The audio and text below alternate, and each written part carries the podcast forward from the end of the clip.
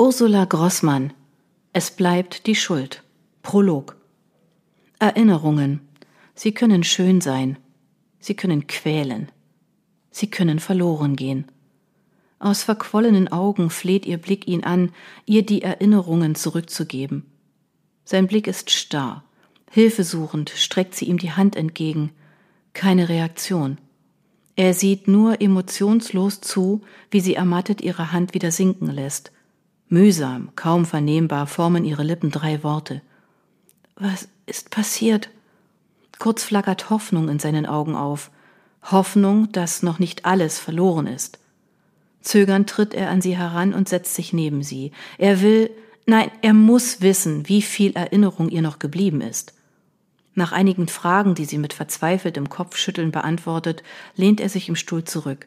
Dabei lässt er sie keine Sekunde aus den Augen. Irritiert bemerkt sie, wie sich sein Gesichtsausdruck ändert. Er wirkt jetzt plötzlich entspannter, fast erleichtert. Sie findet keine Erklärung für diesen rätselhaften Wandel.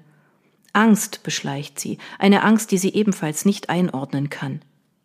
Entmutigt wendet sie sich ab und schließt erschöpft die Augen, bis er nach einiger Zeit ihre Hand nimmt. Und dann beantwortet er ihre, zum zweiten Mal mühsam formulierte Frage nach dem Geschehen. Ihr Blick ist auf sein Gesicht fixiert.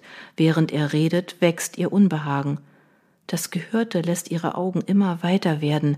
Als er mit seinen Ausführungen am Ende ist, beobachtet er neugierig ihre Reaktion. In ihren Augen spiegelt sich nur ein einziger Wunsch wider. Der Wunsch, dass er ihr niemals eine Antwort gegeben hätte. Eins, der Blick zurück. Eigentlich widerstrebte es Svenja, zu diesem Treffen zu gehen zehnjähriges Abiturjubiläum. Vor zwei Monaten hatte sie die Einladungsmail des Stufensprechers erhalten und ihr erster Gedanke war gewesen, auf keinen Fall daran teilzunehmen.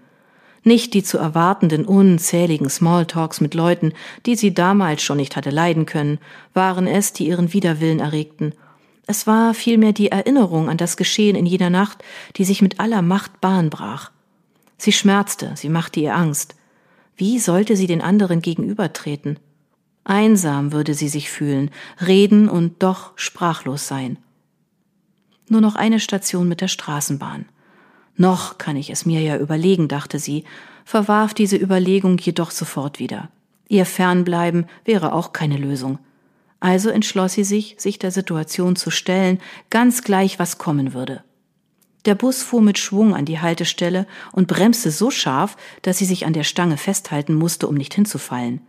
Sie stieg mit ein paar anderen Fahrgästen aus und machte sich auf den Weg in die Augsburger Innenstadt zum vereinbarten Lokal. Je näher sie ihrem Ziel kam, desto langsamer wurden ihre Schritte.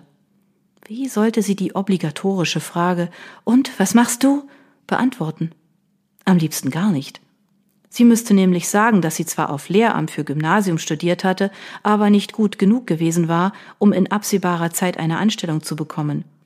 Sie müsste erzählen, dass sie sich als Lehrerin in einer Nachhilfeorganisation ein Jahr lang knapp über Wasser gehalten hatte, bis sie es endlich geschafft hatte, mit einer ehemaligen Kommilitonin eine eigene Nachhilfeschule inklusive Hausaufgabenbetreuung zu eröffnen. Dafür muss ich mich nicht schämen.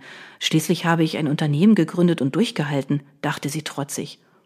Die massiven Anlaufschwierigkeiten ihres Lernclubs Funny Learning waren inzwischen überwunden und sie konnte sich sogar über allmählich steigende Nachfrage freuen.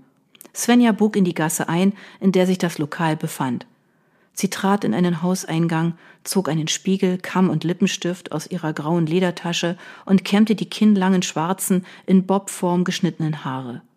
Nervös zog sie sich die vollen Lippen mit karminrotem Lippenstift nach und überprüfte noch einmal das Make-up ihrer mandelförmigen braunen Augen. Ihre kleine Narbe am Kinn, die sie sich als Kind bei einem Sturz zugezogen hatte, war ein kleiner Makel in ihrem ansonsten als schön zu bezeichnendem Gesicht. Doch mit Hilfe eines hautfarbenen Abdeckstiftes gelang es ihr immer, diese beinahe unsichtbar werden zu lassen – ein mulmiges Gefühl begleitete sie auf den restlichen Metern bis zu dem Lokal. Es war zwar Anfang Mai, aber wie üblich viel zu kühl für diese Jahreszeit, weshalb die Veranstaltung nicht im angrenzenden gemütlichen Wirtsgarten stattfinden konnte. Im Gastraum hatten sich schon etliche Klassenkameraden eingefunden, die sich angeregt unterhielten. Sie atmete einmal tief durch und steuerte dann auf eine Gruppe zu.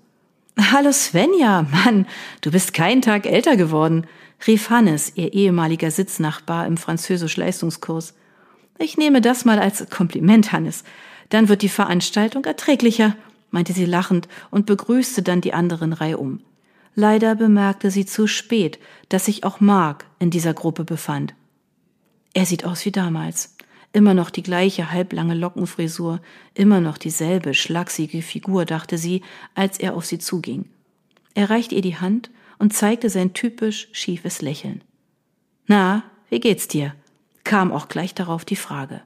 Und immer noch dieses Spöttische in seiner Stimme und in den Augen, stellte sie ernüchtert fest. Obwohl er damals augenfällig Interesse für sie gezeigt hatte, war er ihr dennoch immer mit überlegenem Gehabe begegnet, hatte keine Gelegenheit ausgelassen, sie ob ihrer nicht immer glänzenden Leistungen mit beißendem Spott zu überziehen. Er war ihr mit seiner überheblichen, besserwisserischen Art so zuwider gewesen, dass sie ihm, so gut es ihr eben gelang, immer aus dem Weg gegangen war. Und ausgerechnet er sollte hier einer der ersten sein, mit dem sie Smalltalk führen würde? Und womöglich noch ihre Lebensgeschichte unterbreiten sollte? Man lebt. Wow, sehr informativ, noch genauso gesprächig wie damals, meinte er mit vor Sarkasmus triefender Stimme. Das fängt ja schlimmer an als befürchtet, dachte sie und zuckte nur kurz mit den Schultern. Svenja? rief eine männliche Stimme und erlöste sie aus der misslichen Lage. Sie drehte sich um und sah in ein lachendes, immer noch jugendliches Gesicht.